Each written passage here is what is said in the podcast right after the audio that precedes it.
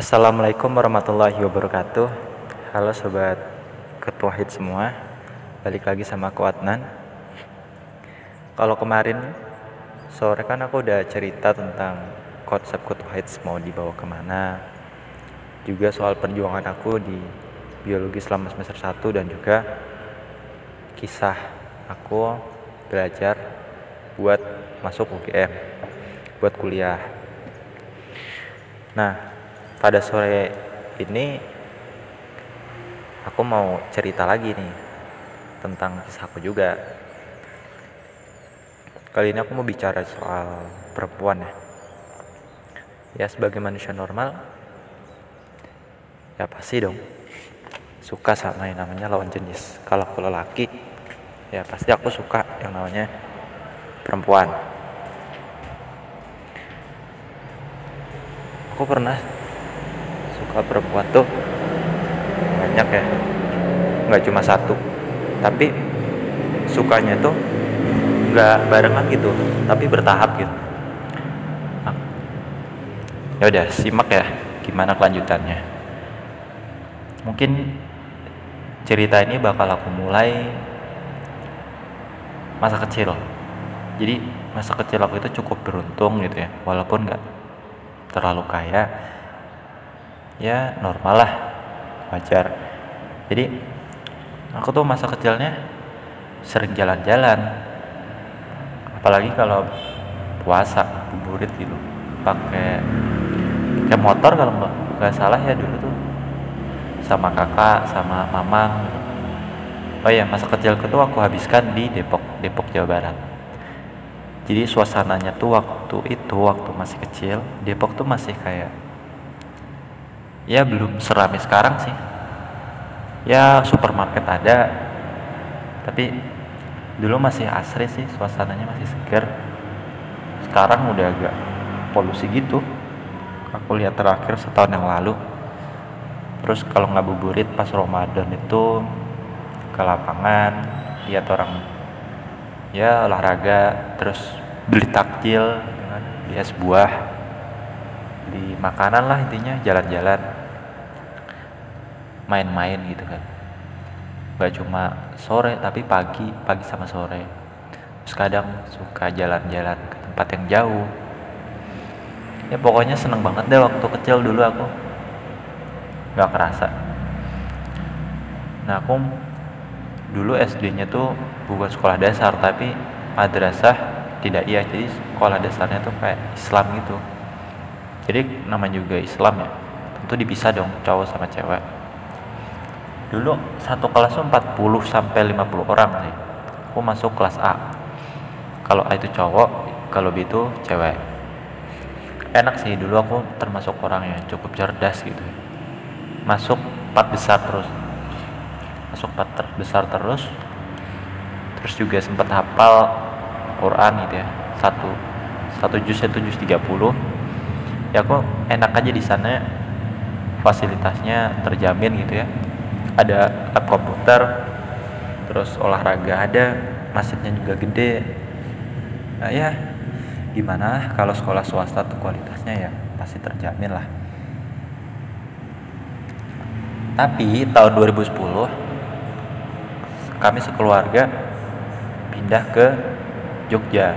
Tepatnya di mana? Tepatnya di Gunung Kidul. Jadi Jogja itu kan punya empat empat apa lima ya? Pokoknya empat kabupaten sama satu kota. Empat kabupaten itu ya Gunung Kidul yang aku tinggali sekarang terus Kulon Progo Bantul sama Sleman. Jadi Gunung Kidul itu kabupaten yang terluas di Yogyakarta. Dan juga bisa dibilang paling apa ya paling banyak lah hutannya. Kalian bisa lihat sendiri statistiknya di internet banyak banget. Terus tepatnya di mana lagi nih? Kecamatan Karangmojo jadi kecamatan Karangmojo itu salah satu kecamatan yang luas. Mungkin nomor terluas nomor tiga atau empat ya. Yang yang jelas luas lah Karangmojo itu. Ya disyukur aja sih. Kalau kondisi alamnya sih jauh beda ya sama yang di Depok. Kalau Depok kan emang terkesan kota. Tapi kalau Karangmojo itu itu banyak pohonnya masih banyak sawahnya budayanya juga beda sopan santun. Ya iyalah Jogja kan terkenal kota yang santun kota pelajar kota budaya. Bagus gitu. Kalau terus aku masuk SD kelas 4 di sini aku bilang persaingannya masih cukup mudah sih. Apalagi kulturnya kan beda ya persaingannya ya kulturnya persaingan itu beda. Kalau di Depok kan kota jelas ya persaingannya tinggi. Bahkan ada yang les gitu. Aku les juga sih cuma les privat aja gitu. Dan bayarnya seikhlasnya. Kalau bimbel gitu kan dulu ada jamku itu mahal. Cuma orang-orang yang punya duit aja yang bisa les di situ. Terus ya alhamdulillah aku bisa ranking satu terus sih walaupun semester pertama di kelas 4 tuh ranking 2 muridnya juga tidak jauh sih lima kali lipat lebih sedikit. Kalau di Depok itu 40 orang tapi di sini malah cuma 8 orang. Di sana kan 40 orang pun baru satu kelas sementara ada dua kelas di sana. Jadi mungkin 100 orang tuh. Buat satu misal kelas 4 SD di sana itu 100 orang bisa tapi di sini cuma ya 8 orang gitu karena ya emang dikit banget sih yang daftar juga. Negeri kan?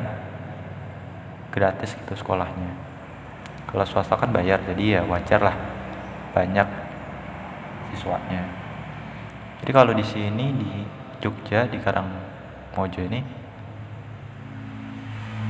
ya normal sih fasilitasnya cuma ya lebih kecil aja gitu untuk ukuran SD ya alhamdulillah aku bisa nyelesain tiga tahun di SD di Jogja dengan hasil yang sangat memuaskan lah.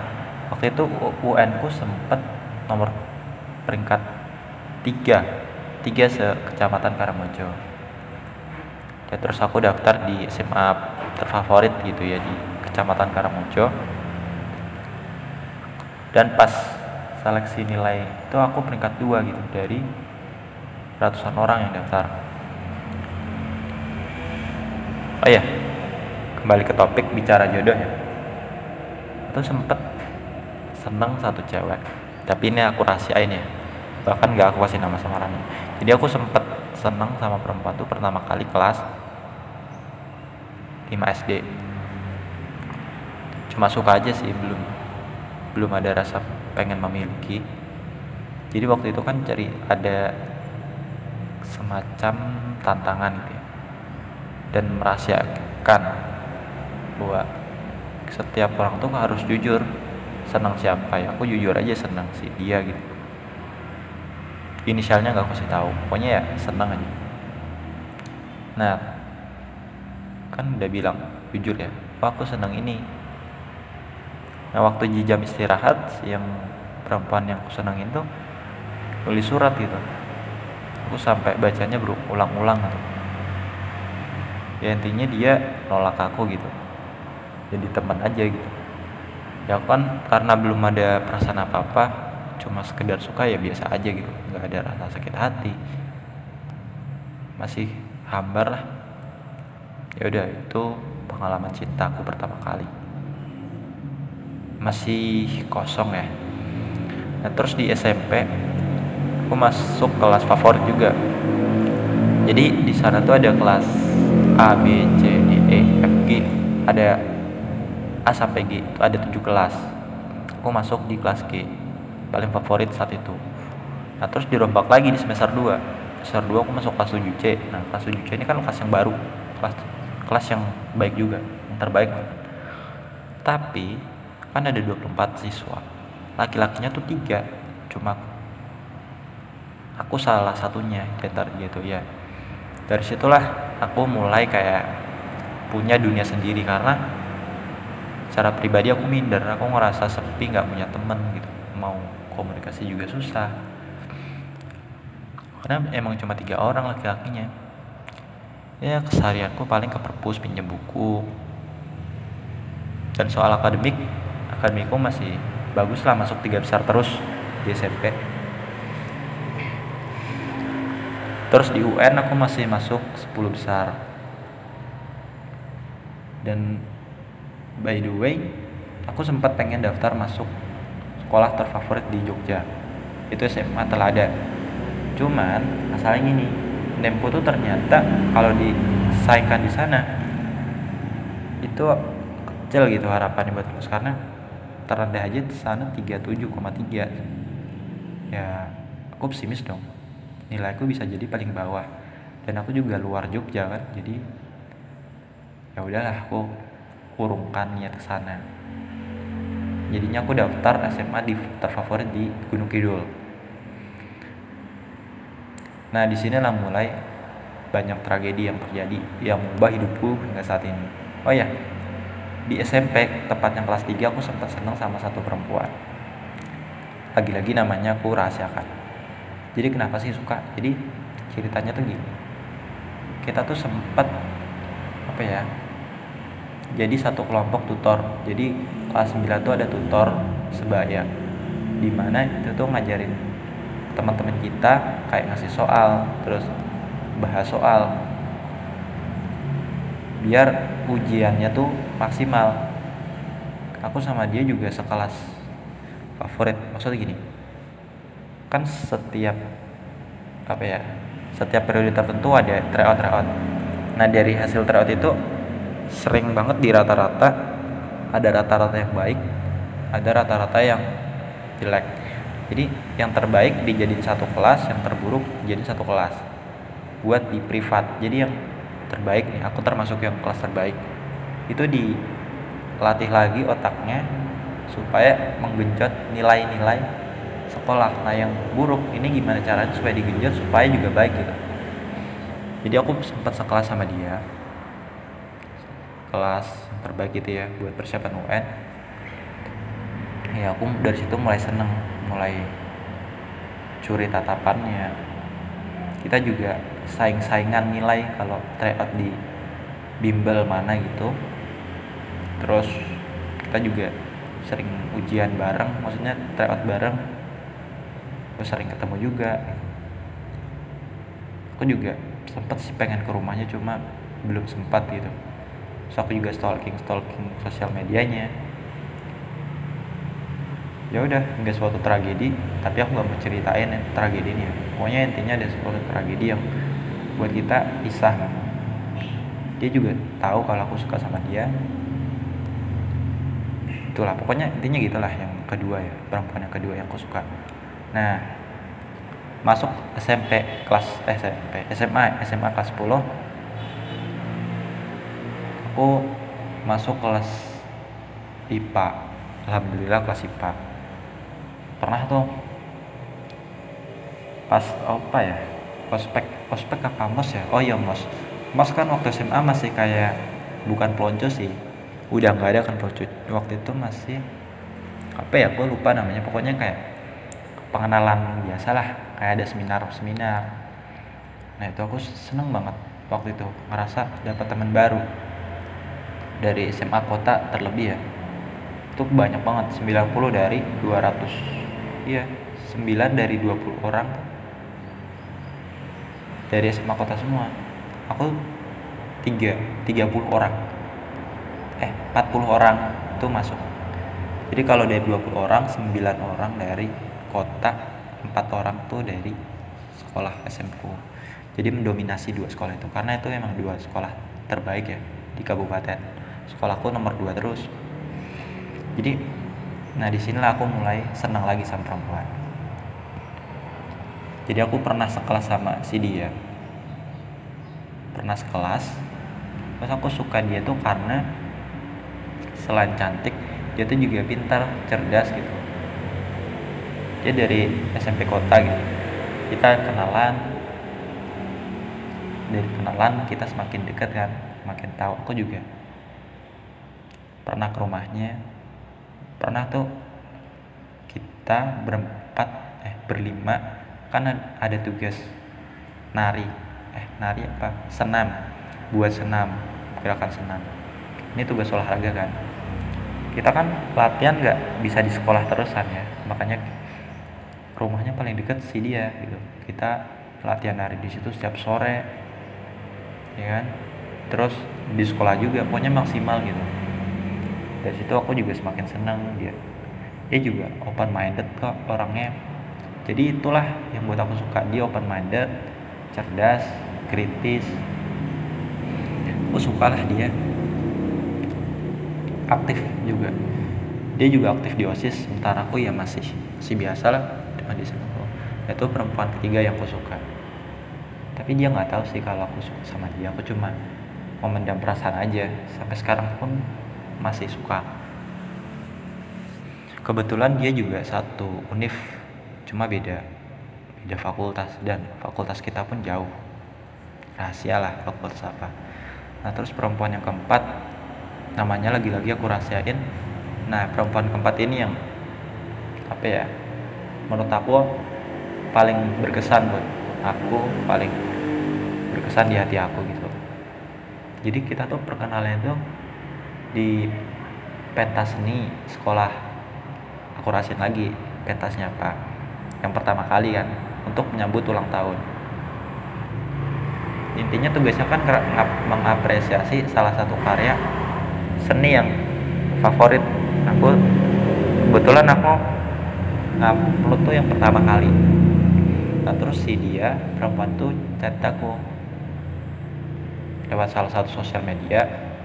Terus aku bilang suruh lewat WhatsApp aja. Cuma aku bingungnya kok dia bisa tahu nomor aku gitu? Penasaran kan? Ya itu salah satu misteri yang sampai sekarang aku nggak bisa jawab. Kita kenalan. Kenalan terus lewat chat sampai kita tahu oh dia suka ini dia nggak suka ini dia juga tahu aku kayak gimana. Aku juga tahu rumahnya.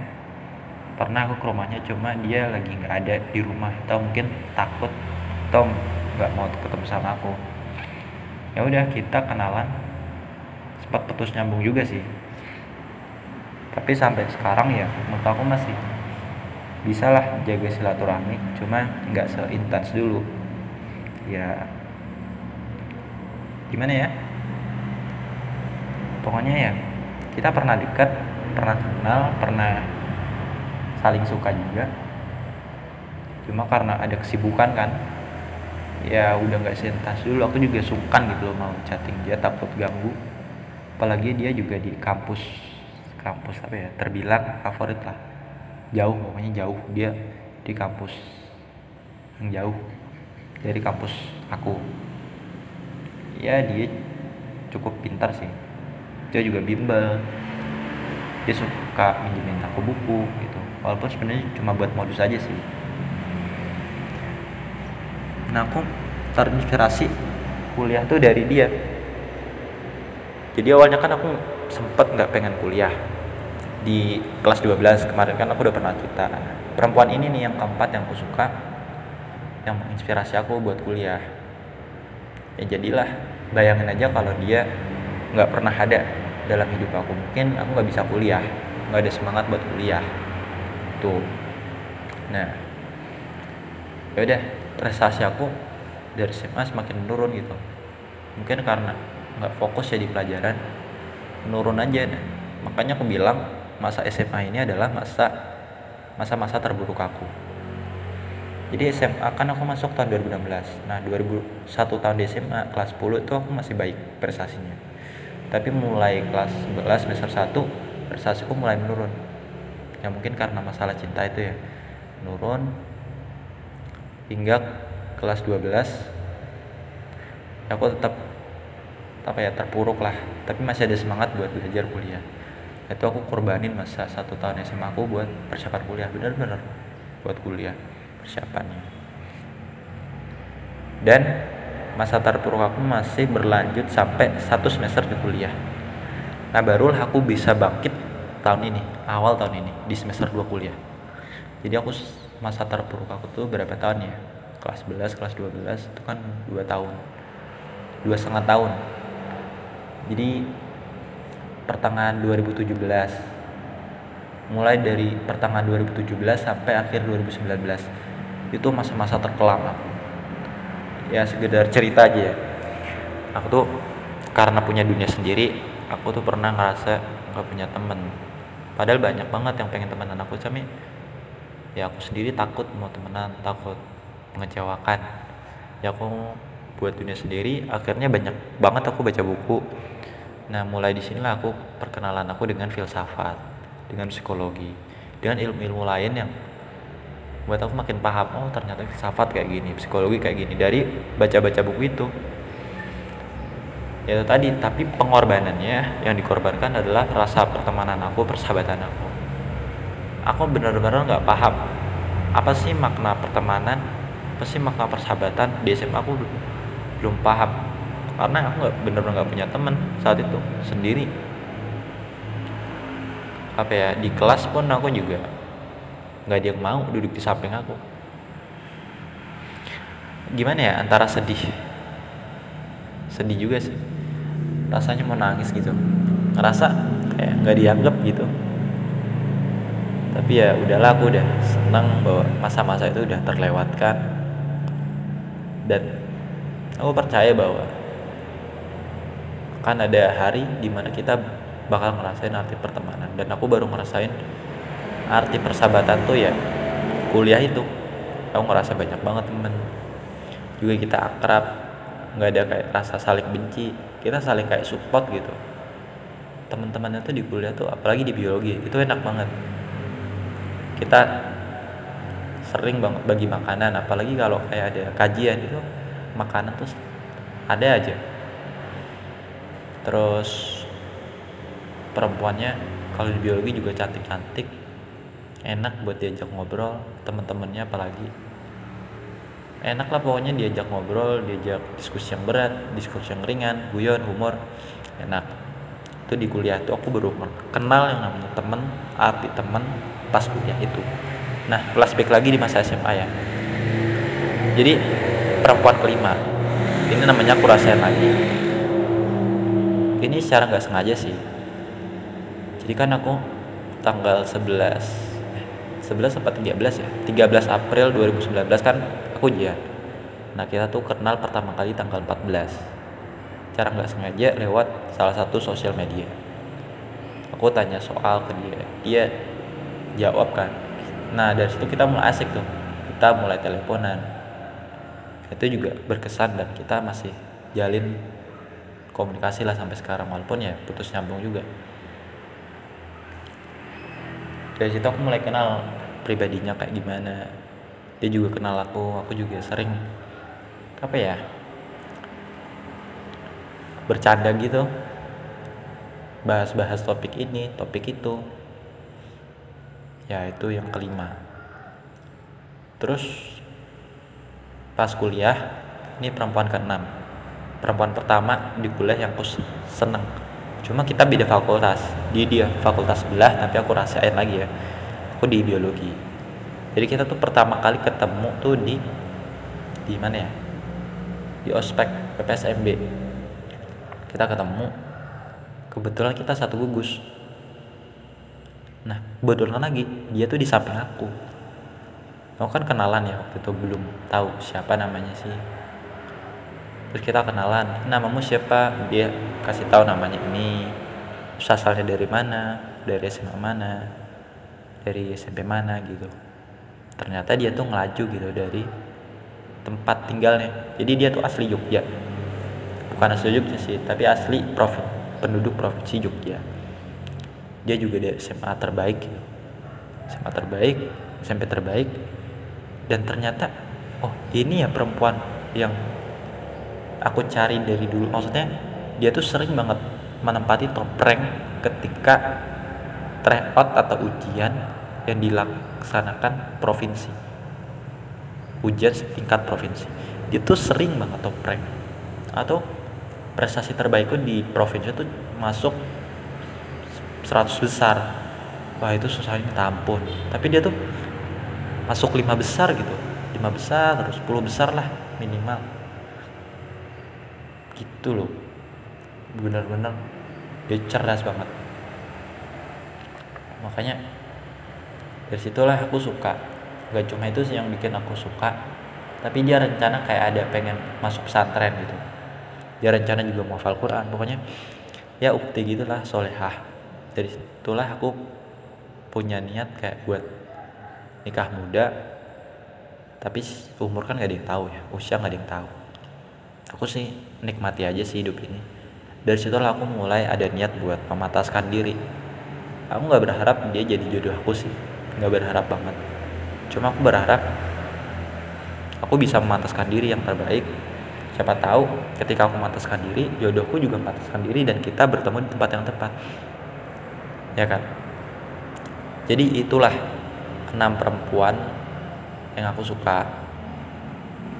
Jadi pertemuan pertama aku suka kelas 5 SD perempuan kedua kelas 3 SMP perempuan ketiga dan empat itu kelas 10 SMA perempuan kelima pas aku kelas 3 SMA alias kelas 12 SMA dan perempuan yang terakhir itu pas kuliah.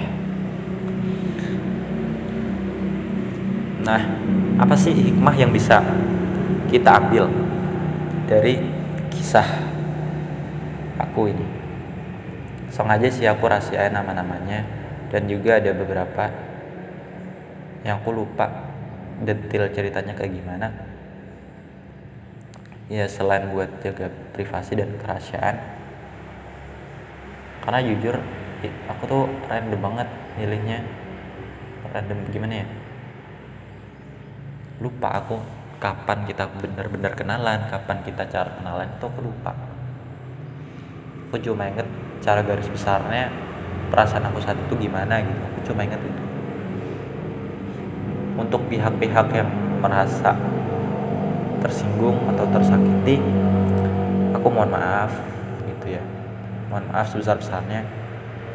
Karena aku nggak buat podcast ini nggak bermaksud buat mengorek luka masa lalu buat mengembalikan masa lalu enggak nggak ada niat sama sekali. Aku cuma ingin memberikan semacam renungan buat aku pribadi bahwa aku pernah berada di masa-masa itu. Dan itulah yang buat pribadiku berubah. Itulah masa-masa yang buat aku sampai ke titik ini. Sampai aku benar-benar menemukan apa sih passion aku apa sih yang aku mau. Dan perasaan perasaan itulah yang buat aku bisa produktif sampai sekarang aku makasih banget untuk kalian-kalian yang mau kenal sama aku pernah hadir dalam hidup aku dan memberikan perasaan sama aku. Dan aku juga minta maaf sebesar-besarnya buat kalian yang merasa mungkin. Jadi balik lagi ke hikmah ya. Apa sih yang bisa kita dapatkan dari podcast kali ini? Aku berharap bahwa perasaan cinta itu wajar bahkan hidup ini akan terasa hambar ketika gak ada rasa cinta. Kita lahir di dunia karena cinta orang tua cintanya Allah pada kita. Hanya kita aja yang kadang gak ngerasa. Bahkan kita hidup sampai sekarang karena ada cinta alam alam cinta pada kita. Kemudian orang-orang yang kita temui tiap hari itu juga memberikan cinta kepada kita. Cuma beda aja cara pengungkap pengungkapannya. Juga aku mendapatkan pelajaran bahwa cinta itu memang sih definisinya beda-beda. Cinta itu nggak perlu didefinisikan tapi dirasakan maka kamu akan merasakan apa itu cinta. Cinta dan sayang itu suatu hal yang berbeda tapi esensinya sama yaitu memberikan kita perasaan nyaman, perasaan dekat sama Tuhan. Ketika direnungkan sepanjang malam dalam setiap detik nafas kita, hidup kita, detak jantung kita, kita akan merasakan desir-desir keagungan Tuhan masuk ke dalam hati kita. Mengantarkan kita pada keagungan, kehambaan kita pada Allah. Jadi Allah menciptakan cinta ya untuk beribadah pada Allah. Tapi terkadang cinta itu di salah tafsirkan bahwa cinta itu kayak harus memiliki cinta itu harus berhubungan seksual cinta itu kayak gini kayak gitu yang tafsirnya salah. Kalau pribadi ya cinta itu emang nggak harus memiliki.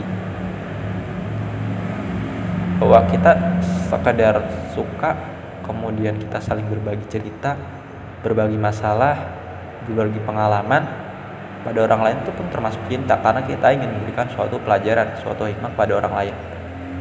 Misalnya contoh konkretnya. Kita punya pengalaman yang pahit di masa lalu.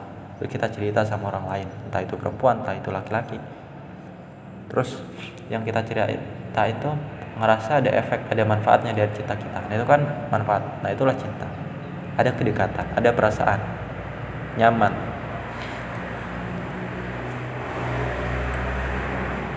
Kemudian bagi aku pribadi terkhusus buat cinta pada lawan jenis ya. Kalau aku berarti cinta pada perempuan. Cinta itu sifatnya suci. Cinta sejati. Cinta yang suci itu ya cinta yang dilandasi tegaknya agama Allah. Cinta yang dilandasi dengan cintanya Allah. Cinta yang suci cinta yang dikat oleh pernikahan. Ya kita boleh ketika sebelum nikah masih kuliah SMA kita saling suka. Tapi jangan kelewat batas. Jangan sampai kita berhubung seksual sebelum nikah terus punya anak status anaknya itu jadi nggak jelas.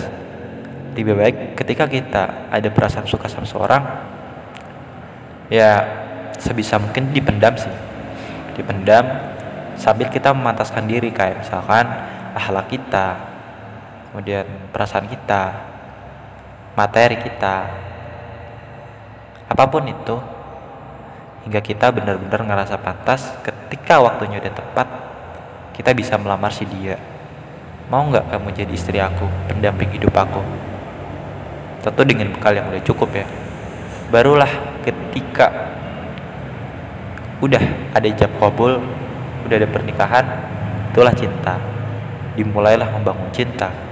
Cinta sejati itu bukan hanya ketika kita mengenal lalu merasa dekat merasa nyaman tapi cinta yang sejati juga tentang perasaan menerima kekurangan ketika kita tahu kekurangan pasangan kita. Menerima segala cacat kehinaan dan kita berusaha menutupi aib-aib itu dan sehidup semati sehidup sesurga. Jangan pernah bergonta-ganti pasangan karena pasangan itulah yang akan kita temui di surga insya Allah. Kita bisa ketika melahirkan anak anak itu kita didik dengan agama Allah anak itu nanti yang bakal mendoakan kita di surga.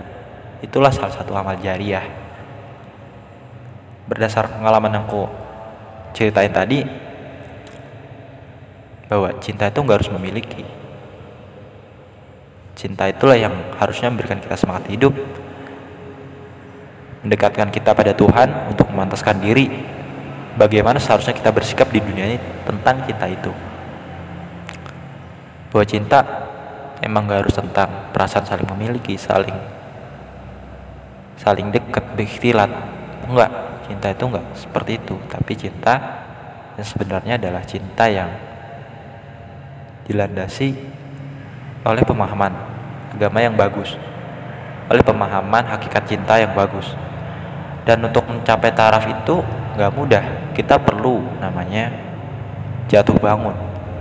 Kita perlu banyak baca buku memahami mempraktikkan isi buku berdiskusi ikut kajian dengar-dengar motivasi seminar. Terus kita praktikkan barulah kita akan memahami hakikat cinta kita kenalan sama orang kita saling berbagi ide berbagi perasaan yang buat kita semakin nyaman semakin dekat. Itulah cinta yang sebenarnya. Walaupun cinta itu bagi setiap orang berbeda-beda tapi itulah definisi atau hakikat cinta menurut aku pribadi. Ya walaupun ini bisa ditentang bisa disanggah ya oke okay karena aku juga makhluk yang lemah manusia yang ingin terus belajar dan dan bodoh. Semakin aku berjalan ya aku masih terus ingin belajar ingin menjadi lebih baik terutama tentang cinta ini.